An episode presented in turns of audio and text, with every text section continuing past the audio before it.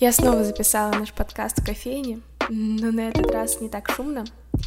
А, говорила я с потрясающим человеком Софией Кинфу. София — пример организованности самодачи. Девушка с заразительным смехом, африканскими кудрявыми волосами. Собственно, ничего удивительного, потому что София — африканская москвичка. Или моск- москвичка-украинка. Описывать интересность Софы можно долго, потому что она активный служитель в Церкви Слова Жизни много лет — и на данный момент она является лидером медиаслужения для молодежи. Поэтому, собственно, об этом мы с ней говорили, о медиа, медиа в церкви, о его роли и важности. Верю, что вы также зарядитесь позитивом, как я зарядилась после разговора с Софией. Приятного прослушивания. Расскажи, как есть о себе. С самого детства. Какой ты себя помнишь в детстве? А, я родилась в Подмосковье, в городе Орехово-Зуево, но мы там практически не жили. Так вышло, что э, у меня просто родители, они оба не из России. У меня папа с Эфиопии, а мама с Украины. И они сошлись в Москве, приехали учиться э, и познакомились, и, в общем, решили тут остаться. Э, но так выходило, что папа заканчивал университет, и ему, чтобы его не депортировали, нужно было где-то э, прописаться. И вот они купили, по-моему, две комнаты в Подмосковье, и, соответственно, там прописались, и так вышло, что там родилась я. Вот. Да. Но перед этим еще у меня есть старшая сестра и младший брат, и вот сестра родилась в Москве. Вот. Но наверное, с момента, как я родилась, мы прожили в Орехово-Зуево, может быть, год.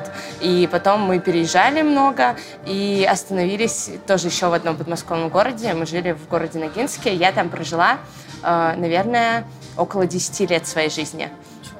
Да, и это, наверное, ну, я очень рада, что я жила не в Москве, вот, mm-hmm. потому что сейчас, смотря на то, как э, тут большой город, ребенку очень сложно адаптироваться к разным вещам, а там все было рядом, и это реально помогло мне развиваться, может быть, в чем-то лучше.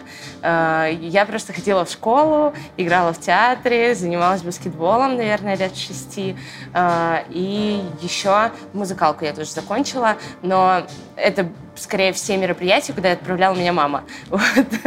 И какой инструмент? Я на фортепиано играла, и потом еще я дополнительно брала барабаны. Вот. А, но, наверное, мама до сих пор мне вспоминает, что я должна была чуть серьезнее относиться к музыке, вот, потому что она увидела во мне какой-то талант, а я закончила и закончила. Вот. Я так же. Да, вот.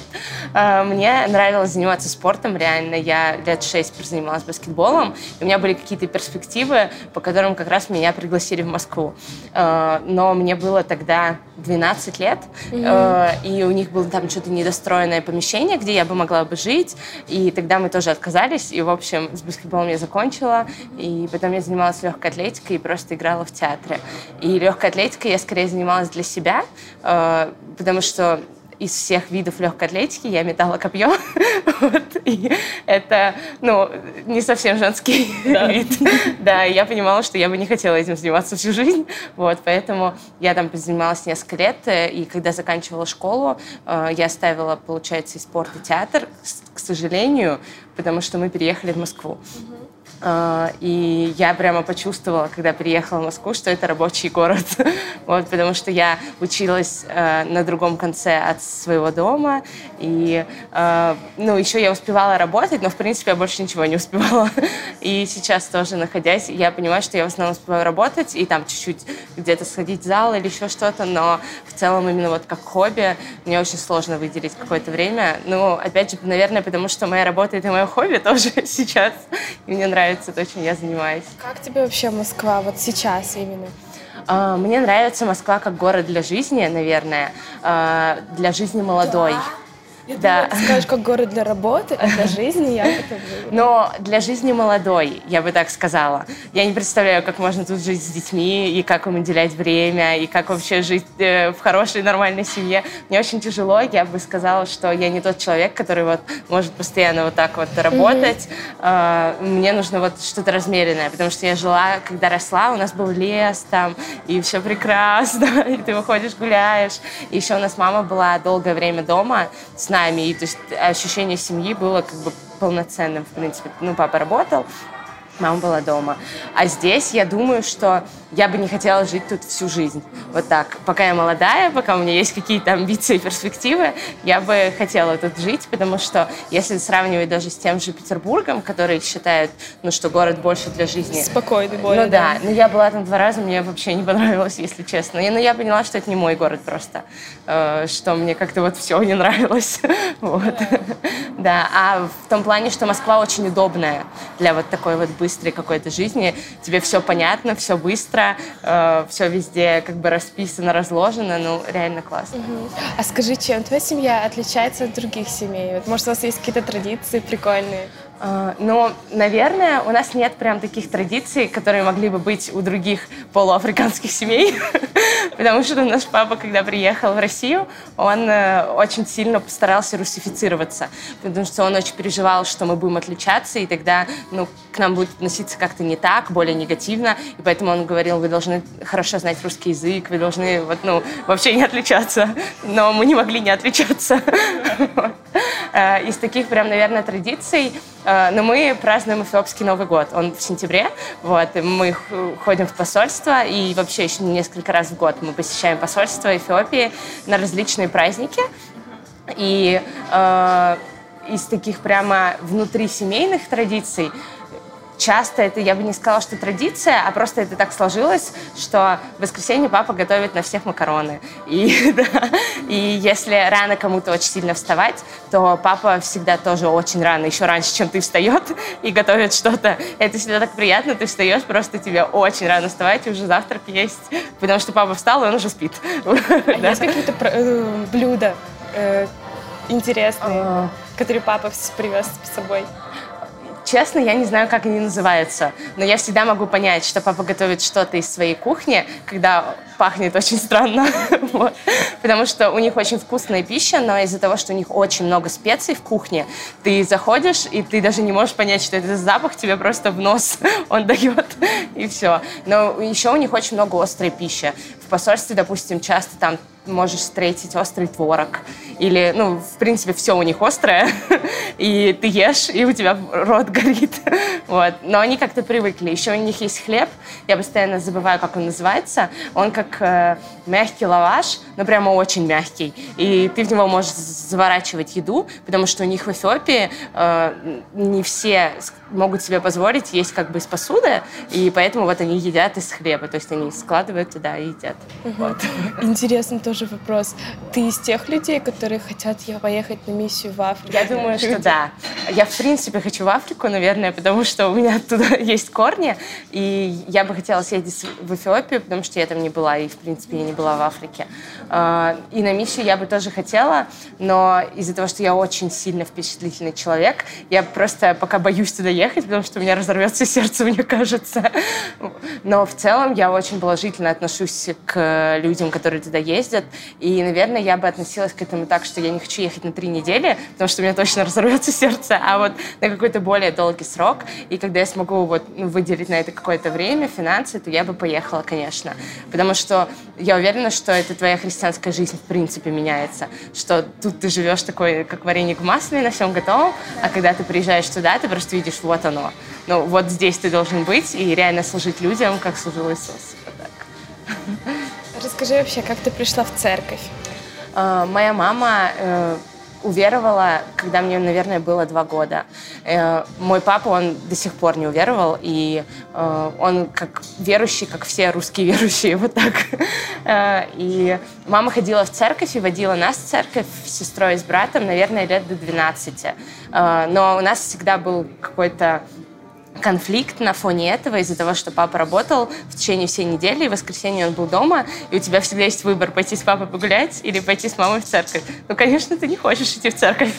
А, и поэтому а, лет, наверное, в 12-13 мама сказала, все, я устала, решайте сами. Ну, то есть я вам показала, какая есть жизнь тут, какая есть жизнь там, и как хотите, так будет. Мы, конечно же, не пошли в церковь. И, а, наверное, года два два с половиной я не ходила в церковь, но из-за того, что мама все равно заставляла там Библию читать или вот что-то такое, э, у меня были какие-то правильные понимания принципов всего остального. Это помогло мне вот остаться на каком-то таком плаву, и, в принципе, я знала, что есть Бог, что ему можно обратиться, что можно молиться и всякое такое. А, и, э, наверное, переломный был период, это лето, э, года, может быть, 14 или 15, сейчас точно не вспомню, все мои друзья уехали куда-то, а я не уезжала. Почему-то все лето я сидела дома, и я связалась с какой-то единственной компанией. А, я тогда еще жила вот как раз в Подмосковье, и там небольшой город был. И, в принципе, единственное место, куда ты можешь пойти, это вот Бургер Кинг, условно, в центре города. И там вот сидят ребята, каждый день, и вот они просто там проводят время. И какая-то моя знакомая познакомила меня с ними, и я тусила с ними все лето, но я понимала, что это не та компания, это неправильная компания, и мне не нравится находиться с ними, но я думала, ну сейчас мои друзья приедут, и все будет хорошо. А, но э, переломный момент случился в мой день рождения, он у меня в конце, в конце лета, в начале августа, 8 августа, э, и я хотела его отпраздновать как-то, и мои друзья вот как-то вот приезжали примерно к этой дате, и я пригласила их и попросила родителей даже уехать, чтобы мы два дня могли потусить. Э, и все было хорошо в первый день, мы были с друзьями, а на второй день э, ко мне домой просто начали набиваться вот просто тусовка какая-то, и для меня это было так ну, резонирующий. Я думала просто, кто эти люди. Ну, как бы я их знала через кого-то, где-то видела вот в этой тусовке, но я бы не хотела, чтобы они были у меня дома или еще что-то. И в тот момент, наверное, вот произошел вот щелчок вот этот, когда я такая, ну нет, ну я не хочу просто быть в этой компании, не хочу быть вот в этой части мира, скажем так.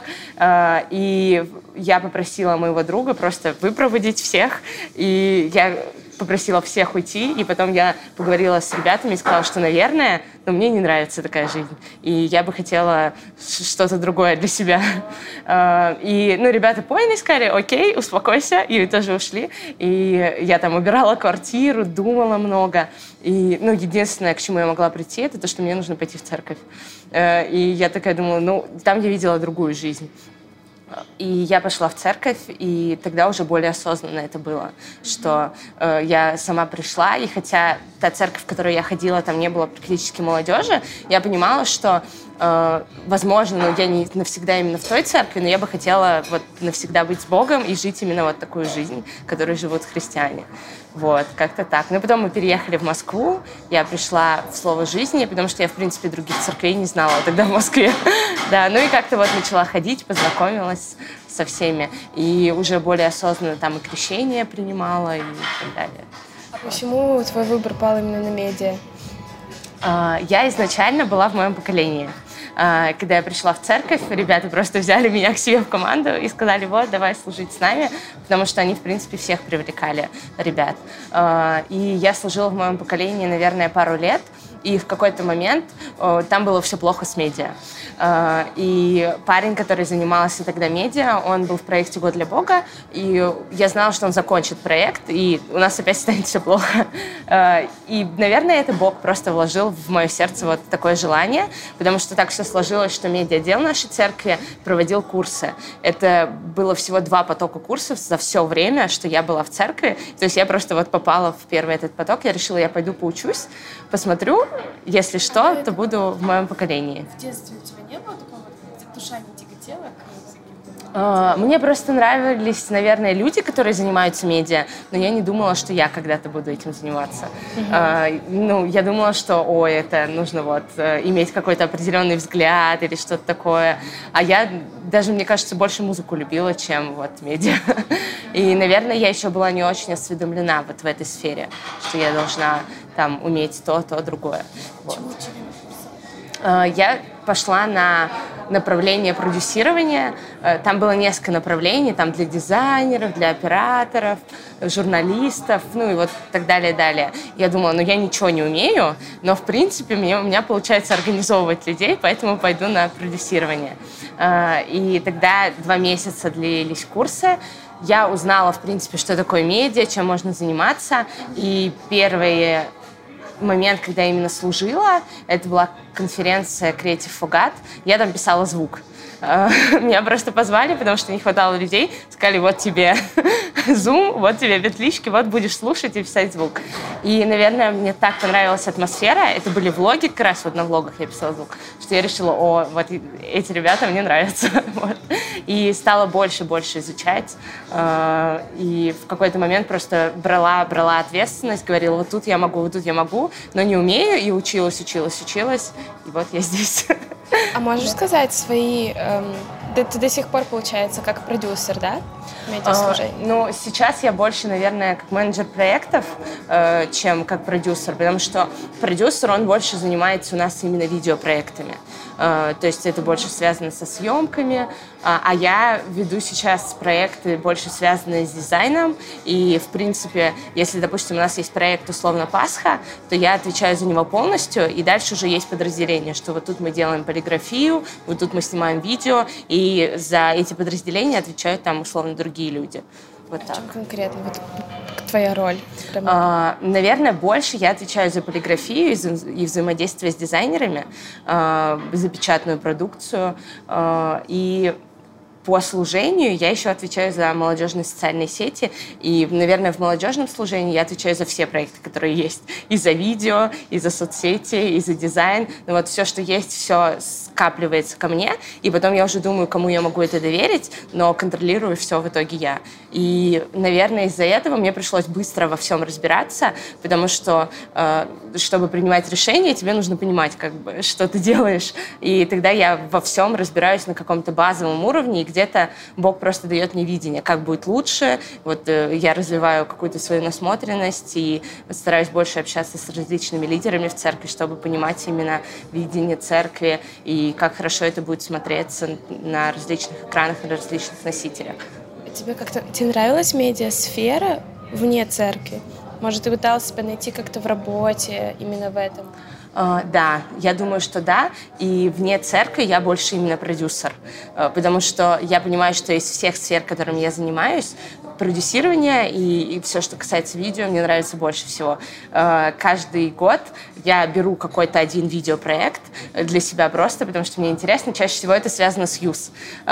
И это всегда очень сложно, потому что это всегда ресурсы. Мы снимаем там что-то летом или еще что-то, и людей мало, и ты всегда ищешь. И вот если взять даже последний проект по ЮС-18, э, наверное, это самый вымученный проект. Где-то два месяца все срывалось, и в последний момент вот мы все решили. Но я понимаю, что вот э, тот итог, который я получаю при создании видеопродакшена, он мне прям очень нравится. Больше, чем вот все в медиа.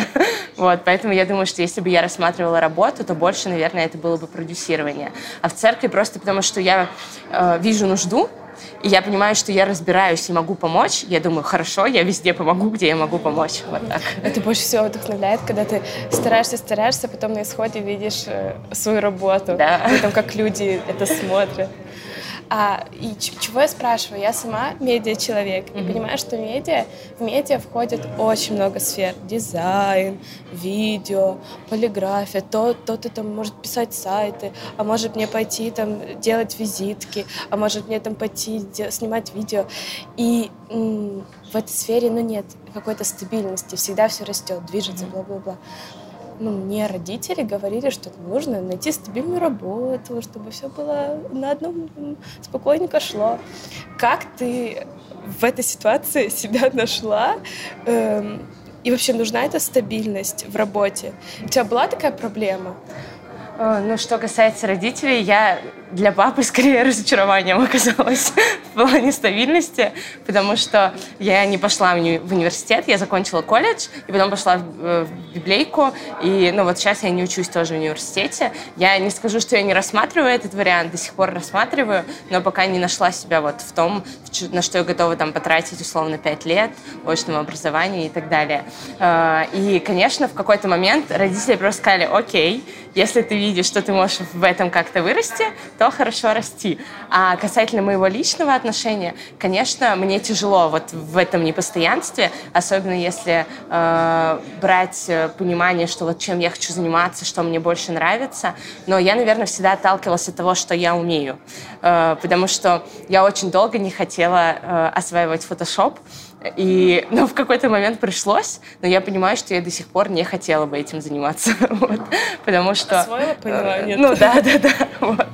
Но что касается видео, мне всегда все нравилось. Даже если было супер сложно, мне всегда нравилось. И у меня как-то вот, наверное, я думаю, что я не буду брать сверхсил. Если мне не интересно чем-то заниматься, что-то осваивать, то я не буду это делать. Э, наверное, если бы у меня было много скиллов, я бы больше сомневалась, больше меня разрывала от чего-то. Вот. А так я не так много, на самом деле, скиллов имею, именно вот ремесленных, что вот ты сел и сделал. И э, поэтому мне чуть проще. Вот. Просто ты же должна знать, в какой, в какой сфере тебе двигаться и где учиться. Да. Вот в какой сфере ты сейчас учишься? А, наверное, я стала сейчас уже отталкиваться от того, кем я работаю. Исходя из того, что я работаю там менеджером проектов, я смотрю э, и различные там читаю книги, изучаю различные ресурсы именно вот по вот этой части. Что мне было бы интересно еще изучать, наверное, где-то год уже я думаю над тем, чтобы моушен дизайном заниматься. Дизайн мне как бы не очень нравится, а вот анимировать мне понравилось. Э, вот. И я на самом деле тоже периодически разрываюсь между тем, что я бы хотела вот этим заниматься, но у меня есть вот такая-то работа, и у меня просто не хватает времени. И я думаю, ну ладно, не сейчас. И, возможно, это не самый лучший вариант, ну, откладывать до лучших времен. Но я понимаю, что, условно, там физически я не могу сейчас выделить на это время. А, Еще я также понимаю, что, наверное, то, чем я занимаюсь сейчас, я не буду заниматься этим всю жизнь. Что вполне возможно, что через там тройку, э, ну, 3-5 лет я сменю вообще да, сферу деятельности. Возможно, я останусь тоже в медиа, но не буду заниматься именно вот конкретно там взаимодействием с дизайнерами, копирайтерами, вот не буду менеджером проектов. И, наверное, еще э, то, чем я занимаюсь в служении, это тоже для меня скорее вот как вызов в потому что если спросить, хотела бы я, например, заниматься социальными сетями э, в мире, я бы сказала, что нет. Но так вышло, что я отвечаю за все возможные аккаунты и социальные сети, которые у нас есть в молодежном служении, просто потому что э, я понимаю, как можно примерно сделать лучше, и мне говорят, хорошо, мы доверяем тебе, вот как-то так. Поэтому Э, я всегда разграничиваю то, чем я хотела бы заниматься и как развиваться как человек, и то, что у меня есть в служении. Потому что, конечно, мне служение приносит э, невероятное удовольствие, но всегда есть аспекты, когда я ну, реально понимаю, что я сейчас служу, потому что здесь нужда, а не потому, что я просто мечтала об этом всю жизнь. Вот так. Ну, то есть это важно иметь служение, которое тебе по душе, либо э, ты должна служить тем, что умеешь и можешь. Или вот служение должно тебе быть близко, что ты должна гореть, тебе должно это нравиться, либо это э, обязательная вещь, которую вот, ты умеешь делать, потому что больше некому. Я думаю, что э, гореть всегда очень тяжело. Э, особенно, когда у тебя очень много работы, в какой-то момент ты прям ощущаешь, что ты уже не горишь этим, ты просто это делаешь. И я всегда стараюсь найти для себя какие-то вот рычаги вдохновения. Для меня всегда это команда. Я реально очень люблю медиа-команды, вот все, которые существуют. Я вдохновляюсь профессионалами, которые есть. И это, наверное, для меня самый вот большой такой ресурс, чтобы находить вдохновение. Я люблю смотреть, как люди восхищаются тем продуктом, который мы создаем, как, когда мы слышим свидетельства о том, что через то, как мы доносим послание, они там узнают об педагоги или еще что-то. Я понимаю, что если ты долго не находишь себе вдохновения, и ты понимаешь, что ты делаешь это уже из-под палки, наверное, нужно прекратить это делать. Потому что у меня тоже была такая ситуация, что когда ну, я перешла из моего поколения в медиа, это был вот как раз тот момент, когда я точно понимала, что я занимаюсь в моем поколении, в принципе, медиа-командой, но в целом в служении моего поколения я уже все. Э, что мне уже не вдохновляет, и что мне нужен какой-то вот новый этап, новый шаг. И тогда я просто поговорила с лидером, постаралась подготовить команду и перейти вот в новое служение. Угу. Так. Угу. Пей кофе. Тоже холодное. А вообще, какую роль медиа играет в церквях? Как ты считаешь? А, я бы могла сказать самое важное, но не буду так говорить. Но, наверное, медиакоманда — это те люди, которые должны, э, насколько возможно, быть ближе к пастору чтобы понимать видение церкви и чтобы правильно доносить послание и видение самого старшего пастора. А, потому что, когда мы говорим о церкви как о сообществе, а, мы для людей до сих пор не совсем понятны. Особенно, когда мы говорим о протестантских церквях и вот э, не основных там православных. Да даже православные церкви не совсем понятны людям. И тогда наша задача как медиакоманда, э, первое, это скорее просто сделать церковь понятной. То есть даже суть не в том, чтобы э, донести как до как можно больших людей, то, что вот у нас есть церковь. Э, тот факт, что когда люди посетят нашу церковь, они бы захотели тут остаться. Вот так я думаю. Э, и второй аспект — это, конечно, распространение Евангелия. Потому что, в принципе, церковь существует для того, чтобы ну, взращивать и для того, чтобы там распространять Евангелие. И я думаю, что сейчас в нашем современном мире э, через медиа это сделать проще всего, потому что все-таки выйти на уличную евангелизацию многим людям сложнее, но написать что-то у себя в социальных сетях проще. И я думаю, что мы как медиакоманда должны, с одной стороны, помогать пастору передавать его видение и его понимание о церкви в мир, и, с другой стороны, помогать прихожанам распространять Евангелие. То есть мы как связующий ресурс, в принципе, для всех служений. И когда нет медиакоманды, э, чаще всего служение у них может быть очень хорошее послание внутри, но они не знают, как его донести до людей корректно. И тогда мы э, имеем достаточно опыта, чтобы помочь им это сделать. Поэтому я полагаю, что мы такие помощники для всех служений, и если нас нет, то это просто трудно, что люди, не имея там должных навыков, должного образования, они пытаются что-то сделать, но не всегда это доступно для людей. И тогда мы берем на себя эту ответственность. Вот. Но ну, многие, многие церкви обходят медиа стороной. Да, скорее потому, что э, чтобы заниматься медиа, э, ты не можешь просто ходить в церковь долго, вот так. Э, ты можешь вырасти в церкви именно в медиа, как в принципе произошло со мной, что большинству, чему я умею, я научилась именно через служение в церкви. Но это потому, что надо мной уже были профессионалы, которые смогли меня научить. К сожалению, не во всех церквях есть такие люди. Либо они есть, но они не могут служить, у них нет времени или вот что-то такое. И тогда людям, которые не очень хорошо разбираются в сфере, им сложно в нее погрузиться. Они вроде знают, как нужно распространять Евангелие, но они не знают всех инструментов и не знают, как работает это все в миру. А еще, наверное, основная сложность, что в медиа все очень быстро меняется. И если ты в этом не находишься, ты, ты уже там через месяц теряешь, что происходит, да что через месяц, даже через неделю можешь потерять. А, и поэтому, наверное, даже когда есть команда, я слышала истории, что есть команды, но их не принимают лидеры и не принимает пастор, но они постоянно сторонятся их или там не хотят э, трудиться для того, чтобы вот, ну, медиа распространялась.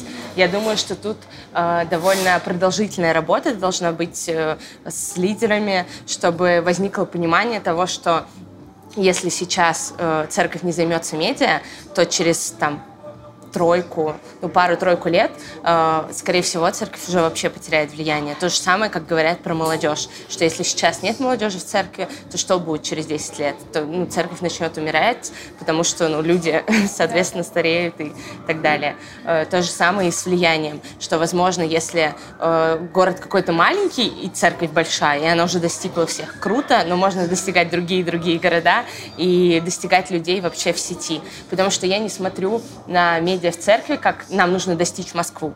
Я смотрю, что нам нужно достигать в принципе людей. И откуда они будут, это вообще не важно. И это реально то, что мы имеем как привилегию, э, имея медиа в церкви, что мы можем достичь абсолютно любых людей, потому что для нас важнее спасение, а не то, чтобы они пришли конкретно вот к нам. Вот так. А представь ситуацию, что ты пришла в абсолютно ну, там, новую какую-то церковь, в которой нет вообще медиаслужения. С чего бы ты начала лично? Вот ты одна. С чего бы ты начала медиаслужение? А, наверное, основное я бы посмотрела на экраны их, которых там нет. Вот. Если, если совсем нет экранов, ну, на самом деле, э, наверное, в стандартном понимании сейчас даже вот в самых таких церквях у них, в принципе, есть какие-то там проекторы.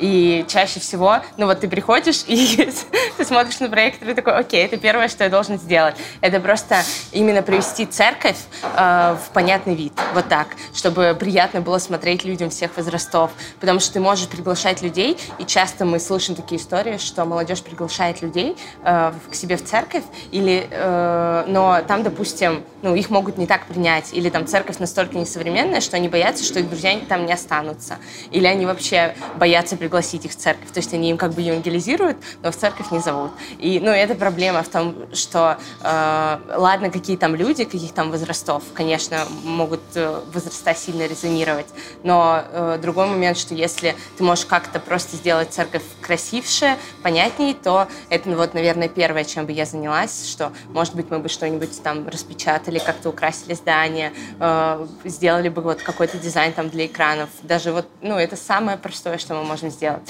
И далее, наверное, я бы вкладывала в социальные сети церкви. Интересно, вот. как бы ты собирала команду? Из каких людей бы она состояла? А, у меня был опыт э, в моем поколении, когда я собирала команду вообще с нуля, и никто ничего не умел. э, и это было так, что я сказала, окей, э, ну, нам нужно медиаслужение, мы все это знаем, но из нас никто ничего не умеет, и я умею чуть-чуть, давайте я попробую вас научить. И это было так, что с каждым я лично встречалась и узнавала, что ему интересно, и чаще люди не могут сопоставить то, что им интересно, с тем, что они реально хотят делать. Вот, и поэтому это всегда э, ну, долгий путь, там, проб и ошибок, э, но, наверное, то, что я собирала там команду э, с нуля, помогло мне найти какие-то ресурсы, не типа там Adobe, который тебе нужно скачать, либо оплатить, или еще что-то. Но на самом деле есть куча ресурсов и там на телефоны приложения, и там всякие в интернете различные э, в браузере тоже проги, которые ты можешь использовать, даже если у тебя вот, ну, ничего нет. Вот.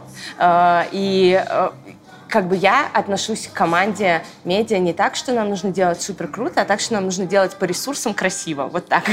Э, и поэтому, когда ко мне приходят ребята, даже сейчас, ну, мы помогаем различным служениям, у нас в церкви все так устроено, что медиадел, он как бы все э, контролирует, но иногда в служениях э, есть свои медиакоманды, которые на регулярной основе делают там какую-то работу. И они часто обращаются к нам с какими-то вопросами, как сделать лучше, как нам вот то, вот то сделать я понимаю, что ну, если нет у них ресурсов, то мы можем понизить просто чуть-чуть планку, но при этом делать тоже хорошо. То есть для меня это вообще не проблема, потому что я знаю, как может быть очень хорошо, и знаю, как может быть хорошо, но вот на том уровне, на который есть. Угу. Вот. А какие принципы у вашей медиакоманды?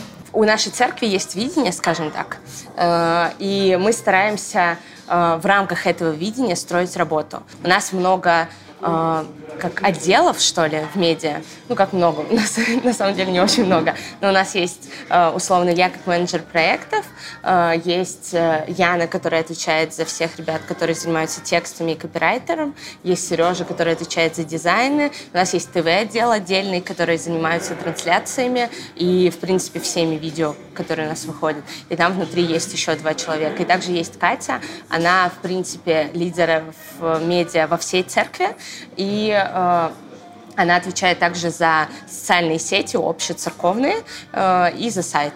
Э, вот. И мы стараемся строить работу так, что у нас есть начало года, есть основные проекты высокого приоритета. Э, и мы точно знаем, что вот на эти проекты мы максимум своих сил вкладываем. И помимо этого у нас есть вот, ну, все остальные проекты всех служений. И мы стараемся делать э, встречи примерно раз в два месяца э, с, там, с пасторским отделом, еще с различными различными служениями. Либо они приходят к нам и говорят, ой, нам нужна вот такая-такая помощь. Мы смотрим на наш круговой календарь, мы пользуемся круговым календарем, и смотрим, ага, у нас вот тут есть время там им помочь сделать вот столько, э, потом у нас такой проект, и потом мы можем еще им помочь. Э, поэтому мы вот строим работу, наверное, каким-то таким пониманием. Вот. А, ну вот, мы сказали, что медиа очень быстрая сфера, очень э, взрослеет быстро. Э, как ты за тенденциями следишь в медиа? Э, я думаю, что я не самый лучший пример слежения за тенденциями, потому что иногда мне прям сложно э, сесть и искать какие-то вещи, просматривать различные штуки, но что я для себя нашла как э, вариант. У меня есть э, дополнительный аккаунт в Инстаграме, э, где я подписана на все различные аккаунты профессионалов, которые мне интересны. И когда мне нужны какие-то идеи, то я захожу туда, потому что ну, для меня Инстаграм — это, наверное, ну, вот наибольшая площадка, которая вот там для дизайна или еще для чего-то. Потому что ясно дело, что есть Behance, есть, Pinterest, да, есть Pinterest. Но, честно, для меня Behance, наверное, из-за того, что я не дизайнер, я просто ну, нахожу... Да, да, да, да. Я больше нахожу направление для дизайнера, а где он уже смотрит, я как бы не знаю. Вот. А, я просто смотрю, что, что людям нравится, э, чего больше постят, какие там есть различные тренды. Но еще что мне помогает, что я много общаюсь с различными людьми, которые находятся в сфере медиа в мире. И я прям очень люблю встречи с ними, когда я могу им задавать вопросы, когда я им просто говорю, что у меня нет идей, пожалуйста, помогите. И они мне показывают что-то, что я думаю, это реально людям нравится. Вот, потому что я была э, также на семинаре, где показывали типа две стороны Ютуба, что одна сторона э, это вот ролики, которые смотрю, смотрят люди типа меня, а другая сторона это ролики, которые я даже никогда не видела. Но вот это часть Ютуба перевешивает первую часть. И ты такой думаешь, серьезно? вот. Поэтому я еще стараюсь, вот когда весна или лето, посещать различные какие-то семинары. В этом плане Москва очень богата различными такими вещами что в Британке есть много открытых лекций, вышки также есть э, периодически. Есть также каналы, э, есть школа такая, называется Bank Bank Education. Э, она больше школа для иллюстраторов и веб-дизайнеров, но там есть хорошие ресурсы, типа как курсы, и есть еще у них раздел «Точка зрения» на сайте. И там просто люди, они скорее не учат тебя чему-то конкретному, но они рассказывают свое мнение о каких-то вещах. И ты через их мысли учишься, что думаешь, ага, он смотрит на это вот так. И я, наверное, больше вот э, стараюсь наблюдать за профессионалами, чем конкретно за трендами. Потому что в чем есть сложность именно для церкви, что ты не за всеми трендами можешь уследить.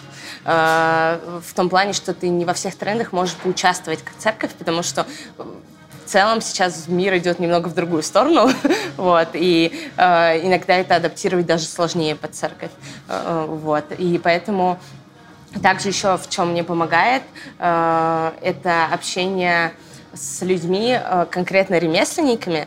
Допустим, я понимаю, что я бы хотела перспективе сделать какой-то проект, но я вообще не имею никаких идей. Вообще, а, и тогда я собираю также людей и говорю, что, слушай, вот я думаю, что ты можешь ну, поискать вот на эту тему. Мог бы ты вот посмотреть? И они мне тогда что-то присылают, и я думаю, вау, вот что-то такое. И поэтому я говорю, что я очень люблю команду. Для меня э, люди и коммуникация — это огромный вот ресурс, который есть, потому что одна, ну, у меня бы просто не, не сложилось это все э, в моей жизни, чтобы я там и сама полностью там генерировала идеи, еще что-то. Но мне очень помогает вот в этом плане Инстаграм, потому что, ну, там очень много людей и очень много профессионалов. И иногда я смотрю на какие-то вещи и думаю, что, наверное, я бы никогда этим не занималась, но это так прикольно, что пусть оно у меня откладывается на подкорке, потому что когда ко мне приходят люди и говорят, мы хотели бы сделать вот это, я такая, так, где-то я видела, и поэтому я начинаю искать, у меня куча сохраненок в Инстаграме, у меня есть даже на Google Диске отдельная папка идеи,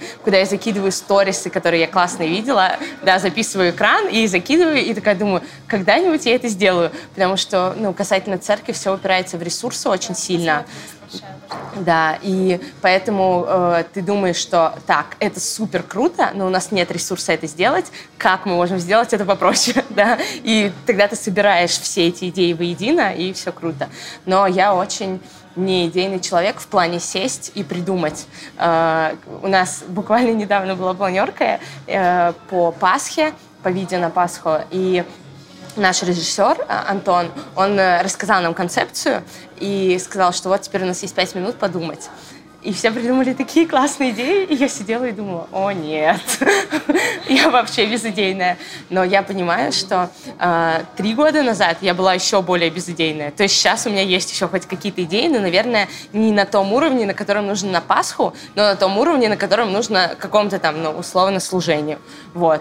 Я больше для того, что за то, чтобы увидеть идею и адаптировать. Придумать с нуля мне все-таки все еще сложно, но я за то, что это можно развить. То есть э, со, совсем я не верю людям, которые говорят, что типа, о, у меня вообще нет идей. Я тоже так думала, но сейчас это все развивается. Ты говоришь, слушаешь профессионалов, но говорят, что, знаешь, э, книги по дизайну вообще, это что такое? Как может быть книга по дизайну? Потому что дизайн постоянно развивается. Типа, ну, если да. ты прочитаешь книгу 2016 года, это для тебя вообще будет не актуально. Ну, да. Э, какую пользу ты находишь в э, опытных профессионалах, да? да.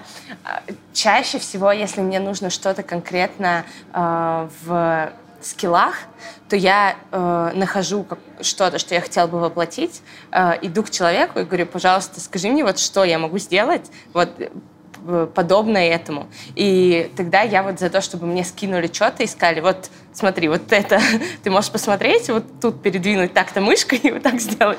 А, и, наверное, еще я не тот человек, который, ну, как бы будет там читать книги по дизайну или еще почему-то. Я э, читаю книги общие там о медиа, о брендинге или еще о чем-то, которые вот выходят э, буквально там вот последние годы, потому что я все-таки больше менеджер проектов, чем конкретно ремесленник.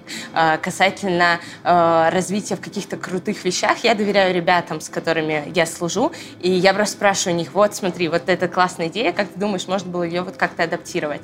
И тогда ну, мне, наверное, повезло, что я стараюсь всегда найти людей, которые примерно могут адаптировать какую-то идею, которую мы вместе придумали, нашли или еще как-то.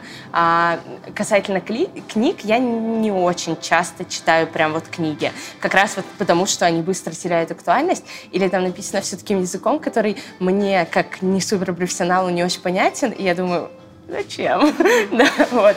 Поэтому я стараюсь читать различные телеграм-каналы, да, там на различные агентства я подписана, чтобы э, ну, смотреть, кто из них э, реально дает какую-то полезную информацию, потому что сейчас даже в интернете ну, куча всякой ерунды, кучу копирования, и ты такой думаешь, я читал эту статью 80 раз. Да, да, да. Вот. А, а касательно того, когда я встречаюсь с людьми и слушаю профессионалов, они мне не говорят что-то конкретно, ну, в том плане, что вот сейчас модно это или модно то. Конечно, есть сайты, которые там 10 трендов на 2020. Да, это интересно, э, ну, круто почитать, но я думаю, что нет такого, что я прям такая, окей, эти тренды будут в 2020, давайте им следовать.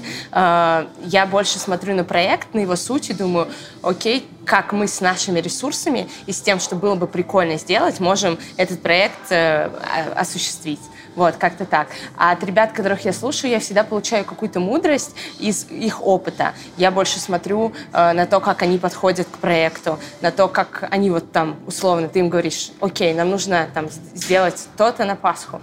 Они сидят и говорят, о, я бы сделал вот так или так. И я понимаю, что мне это бы никогда в голову не пришло. Тогда они просто учат меня под другим углом смотреть.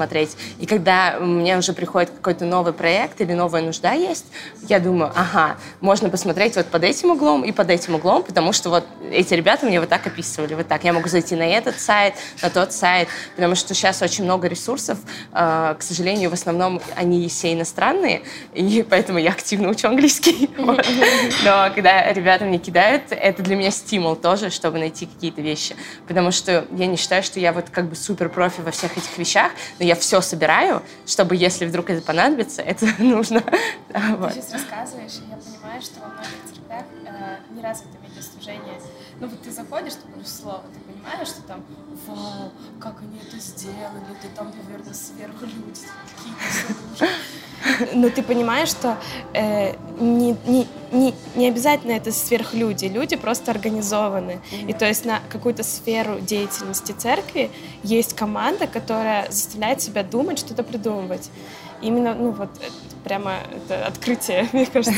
Это нужно делать и дисциплинированно работать над этой сферой, а не да. так, что один сделал, ну, какой-то талантливый, у них всегда крутые видео. Ну да, на самом деле это всегда очень сложный э, процесс, э, потому что еще, наверное, э, хотела бы разбить все вот эти вот мысли тем, что, ну, все думают, что в Москве просто все профессионалы. Ну, то есть тут такой большой город, у вас большая церковь, и, конечно, вы можете все делать круто.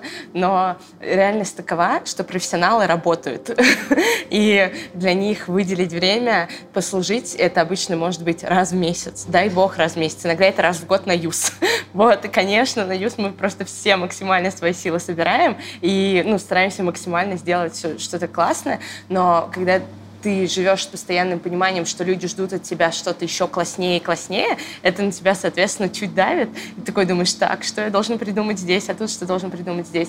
Но в еженедельной работе э, у нас, конечно, есть команды, те, кто работают именно в церкви, но касательно ребят, которые э, где-то работают в мире, они суперпрофессионалы, мы редко можем их привлечь. Они хотят реально, но у них просто нет времени. Э, и ну, в Москве даже все в большем каком-то режиме, э, в более быстром, в более сложном. Вот, поэтому часто бывает так, что я сижу, и я понимаю, что мне ну, никто не может мне помочь, потому что все заняты, а у меня нет идей, нет ничего. И, и это просто вот ты заставляешь себя.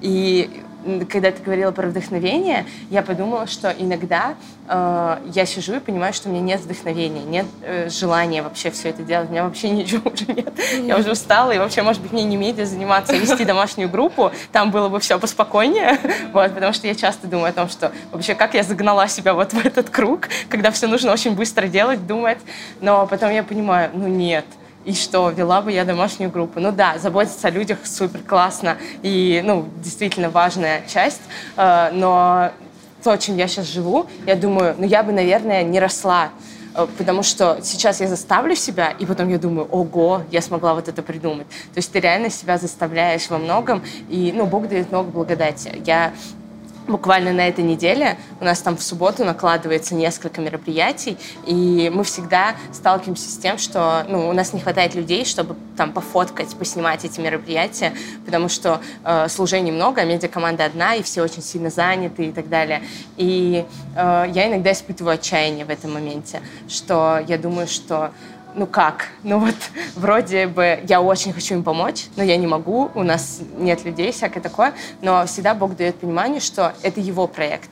Ну, что это не я должна выдумывать тут какие-то вещи, а что если люди нужны, они появятся. И реально там за сутки все решается, люди появляются, и ты думаешь, вау, Бог. Ну, то есть всегда стоит возвращаться, э, потому что мы, как христиане, должны всегда понимать, что ну, это все, что мы делаем, это если это Божья работа, то она обязательно будет выполнена, ну, так, как мы желаем, или так, как, ну, так, как Бог вкладывает желание нам в сердца. Так, возможно, это будет не на таком супер уровне, как ты мечтал, но если ты приложишь сейчас больше усилий, и, ну да, в медиа нужно всегда прикладывать усилия постоянно.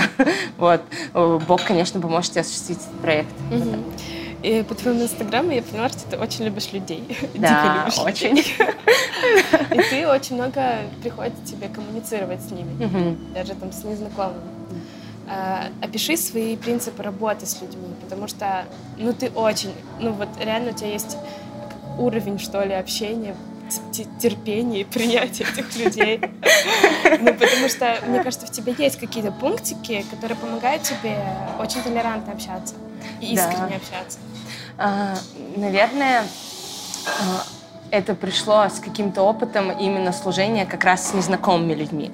Потому что когда ты начинаешь э, служить с друзьями или, в принципе, общаться, коммуницировать по каким-то рабочим моментам, у вас как бы многие вещи, они чуть стерты, потому что вы там можете где-то там пригласить друг на друга и всякое такое. Но чем больше, скажем так, я стала э, в руководящих каких-то э, позициях, да, ну, должностях, позициях, э, в каких-то командах организаторских, тем больше у меня стало незнакомых людей в коммуникации. И даже с друзьями я как-то убрала эту черту, э, что я ко всем отношусь максимально, ну, толерантно и так с пониманием, что они реально это делают, потому что они служат, а не потому, что они мне должны. Так как я ответственна за проект, я всегда знаю, что я взяла за него ответственность, и все, что летит, все косяки, они на мне. А, вот. А ребята, которые делают что-то, они мне помогают. И то есть я не могу с них требовать э, слишком нетолерантно, слишком вот ответственно злиться как-то на них. Даже несмотря на то, что люди расстраивают. Все вообще не идеально всегда, и иногда люди очень сильно подводят. Но я, наверное, еще просто мягкий человек в этом вопросе, что мне сложно написать человеку, да ты просто уже надоел, ты уже просто вот сколько можно. Не было такого, что сломалось? наверное, на людей нет. А, я могла написать в это время своему другу, что все просто ужасно. Люди просто жесть. Почему такая команда? Я просто уже не могу. И мне такие типа, ха-ха, ну, поржали, да, что успокоили. Но вот человеку в лицо так написать, я понимаю, что нет, во-первых, потому что я очень ценю людей, которые помогают, потому что не так много людей помогает. И я думаю, вот я сейчас сорвусь, а он больше никогда не будет служить. Я, он разочаруется в церкви, во мне, в медиакоманде, вообще во всем и это буду виновата я просто из-за своих эмоций. А, и второй момент, что я просто, э, скорее, вот мой друг, он сказал мне, один раз такую фразу, что ты очень интересно работаешь с людьми, что ты предлагаешь им сделать что-то э, так, как будто это лучшее дело в их жизни, а когда они тебя подводят, ты не злишься, а ты просто такая, ну ок, и убираешь человека.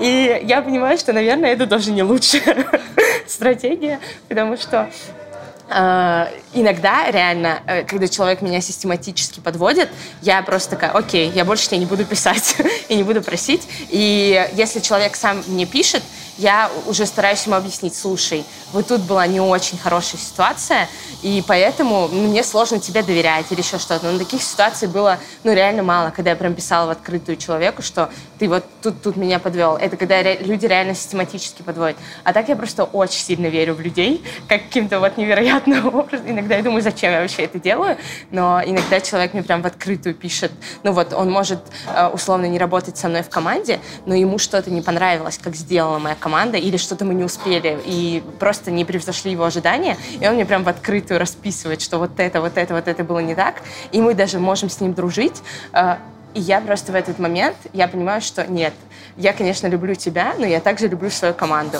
И я говорю, хорошо, мы приняли. То есть я стараюсь вообще не выяснять отношения. А, конечно, мне обидно. Конечно, я могу это долго проживать потом в своем сердце, но я думаю, что если у человека не хватило мудрости сказать мне об этом корректно и деликатно, то я не хочу тратить ну, свои какие-то ресурсы, чтобы вот разбираться с ним. Я просто скорее вот сделаю вывод, что, наверное, ну, мы должны, во-первых, ну, если это реально объективная какая-то оценка, да, я приму это, что мы должны делать там это это лучше и так далее. Но если это вот что-то на эмоциях, я такая, окей, мне просто не нужно слушать этого человека. да. А касательно того, как я э, взаимодействую именно с незнакомыми ребятами, я их не знаю.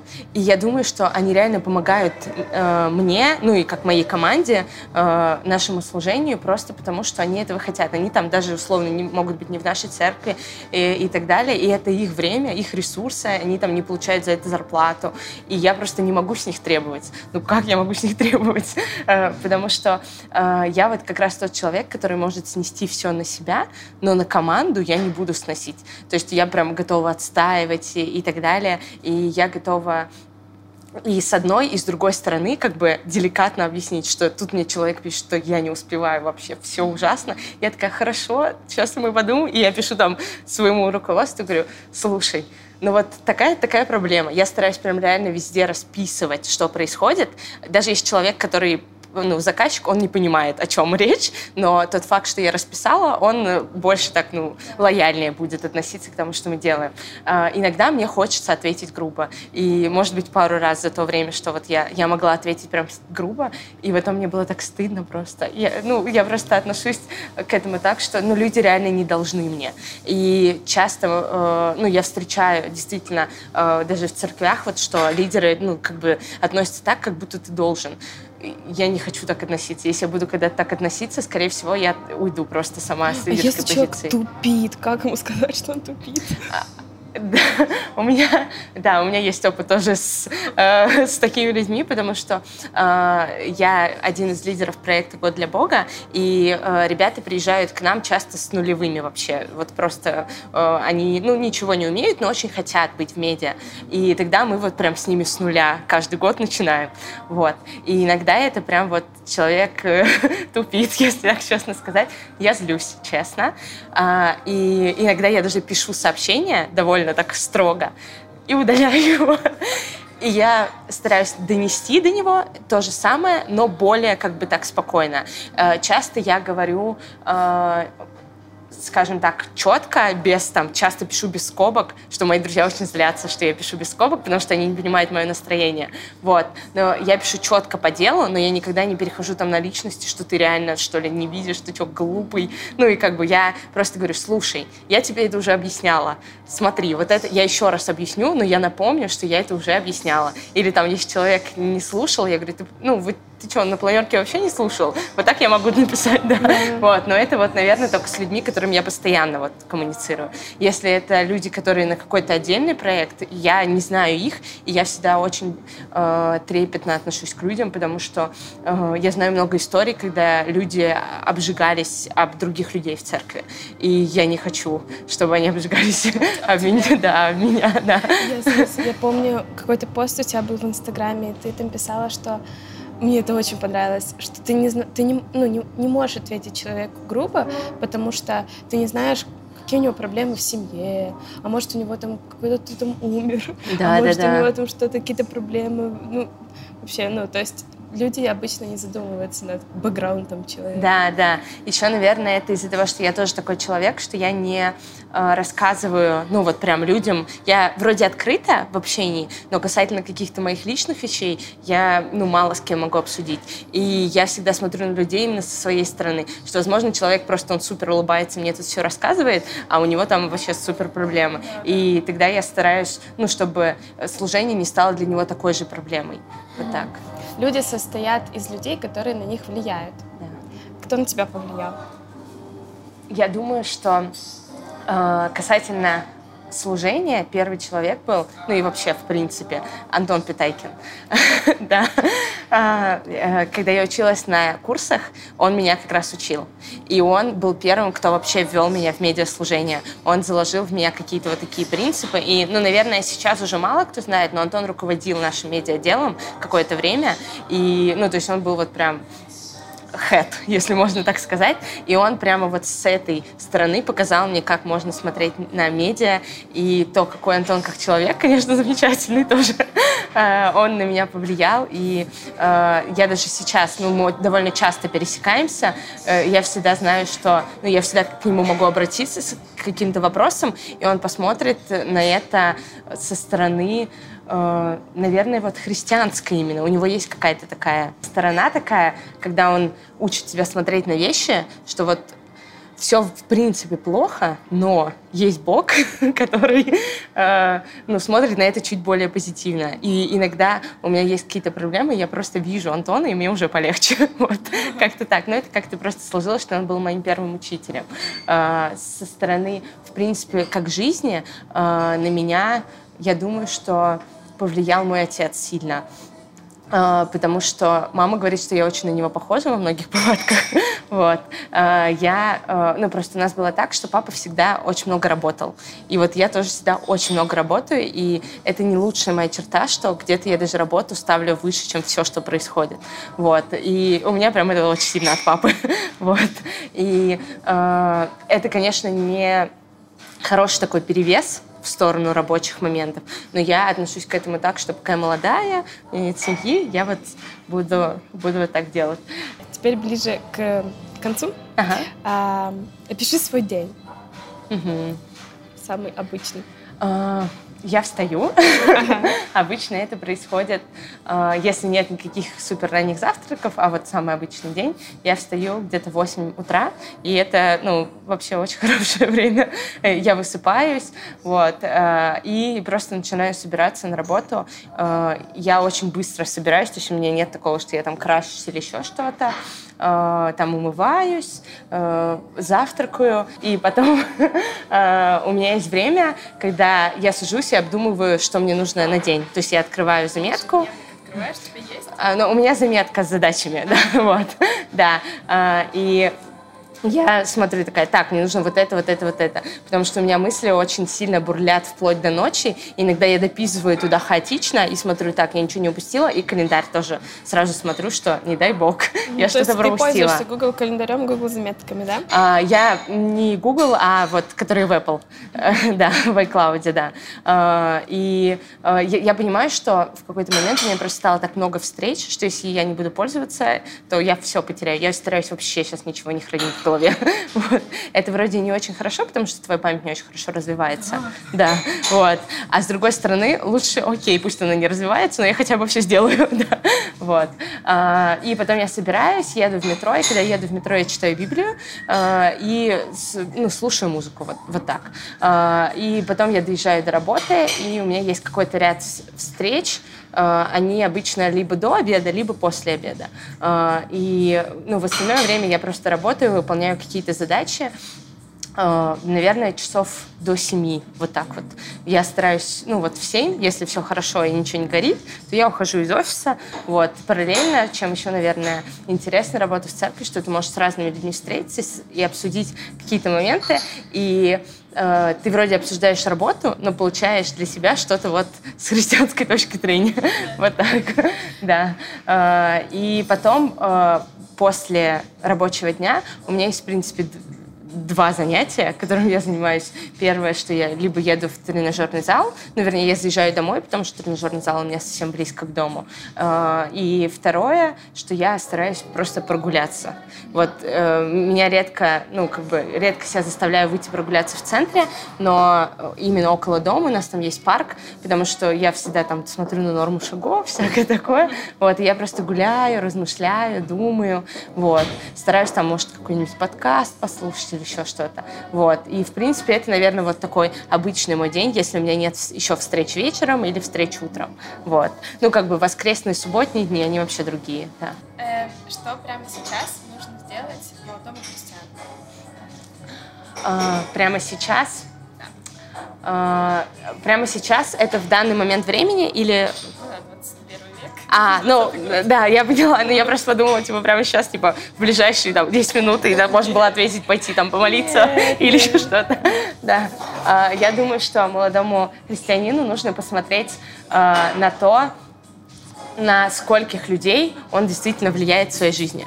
Потому что конечно, ты можешь э, думать о том, что, ой, я не очень хорош как евангелист, я там, ну, не очень, у меня нет времени на служение или еще что-то, но я знаю людей, которые даже через свою работу могут влиять на достаточное количество людей. Они, они могут влиять на друзей или еще что-то. Я смотрю э, даже на христианство с точки зрения того, как ты можешь помо- помочь другому человеку, как бы перейти на другой уровень, либо в отношениях с Богом, либо еще, ну, в чем-то ты видишь его, что вот он больше, чем то, чем он сейчас занимается, я думаю, что Бог дает нам тоже это понимание касательно близких наших людей.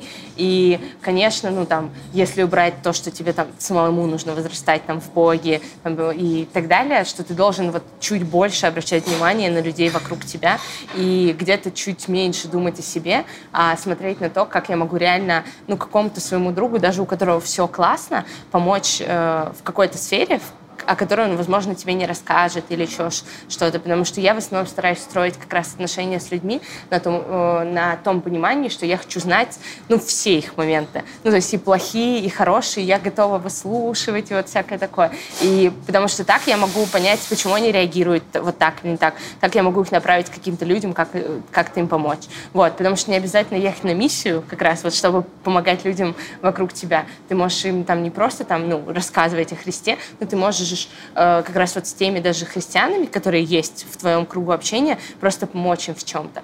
Э, это не всегда э, там вырасти в отношениях с Богом, а, ну, это часто какие-то могут быть и бытовые моменты, но это то, чему как раз вот Иисус учил нас в течение вот всей своей жизни, и, в принципе, ну, в Библии обо всем это написано. Вот, как-то так.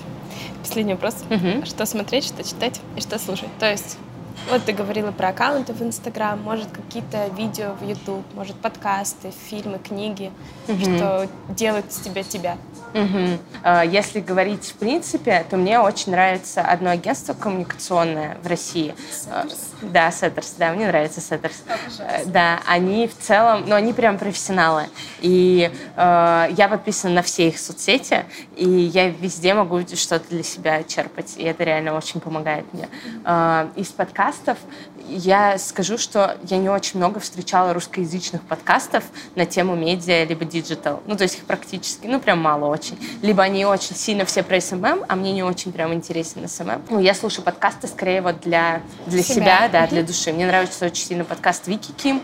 Э, он называется V-Talk.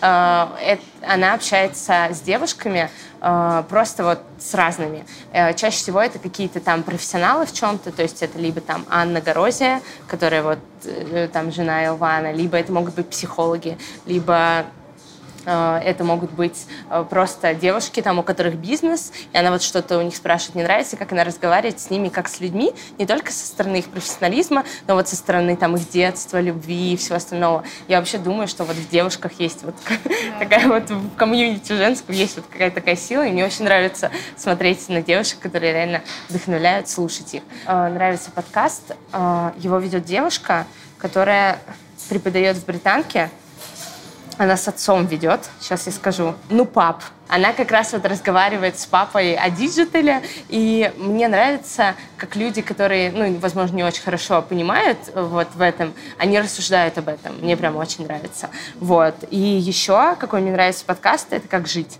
Вот. А, он не про медиа, вот, но в целом он очень классный. Из э, таких, наверное, что читать, э, я больше читаю именно вот ресурсов каких-то, э, нежели книг. Но, наверное, одна книга, которая мне прям понравилась, э, которую я читала именно вот для христиан, она больше, это э, Тимоти Келлер «Зачем работать?».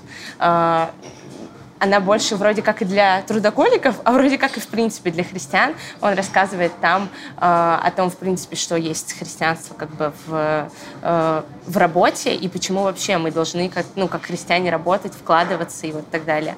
Э, касательно медиа, я думаю, что мне понравилась книга очень сильно э, Фила Кука уникальной. Она больше про медиа в церкви, но она настолько сильно, вот именно как раз про это. Если там люди занимаются медиа в церкви или хотят вообще что-то в этом понять, ты когда читаешь книги, которые в принципе есть в мире, ты вроде такой, да, ок, но именно у Фила Кука это так сильно адаптировано про церковь, и он даже рассказывает, почему церковь это не бизнес, и нельзя, ну, как бы его продвигать то же самое. Я выписала там все, что можно было. Да, мне прямо очень понравилось.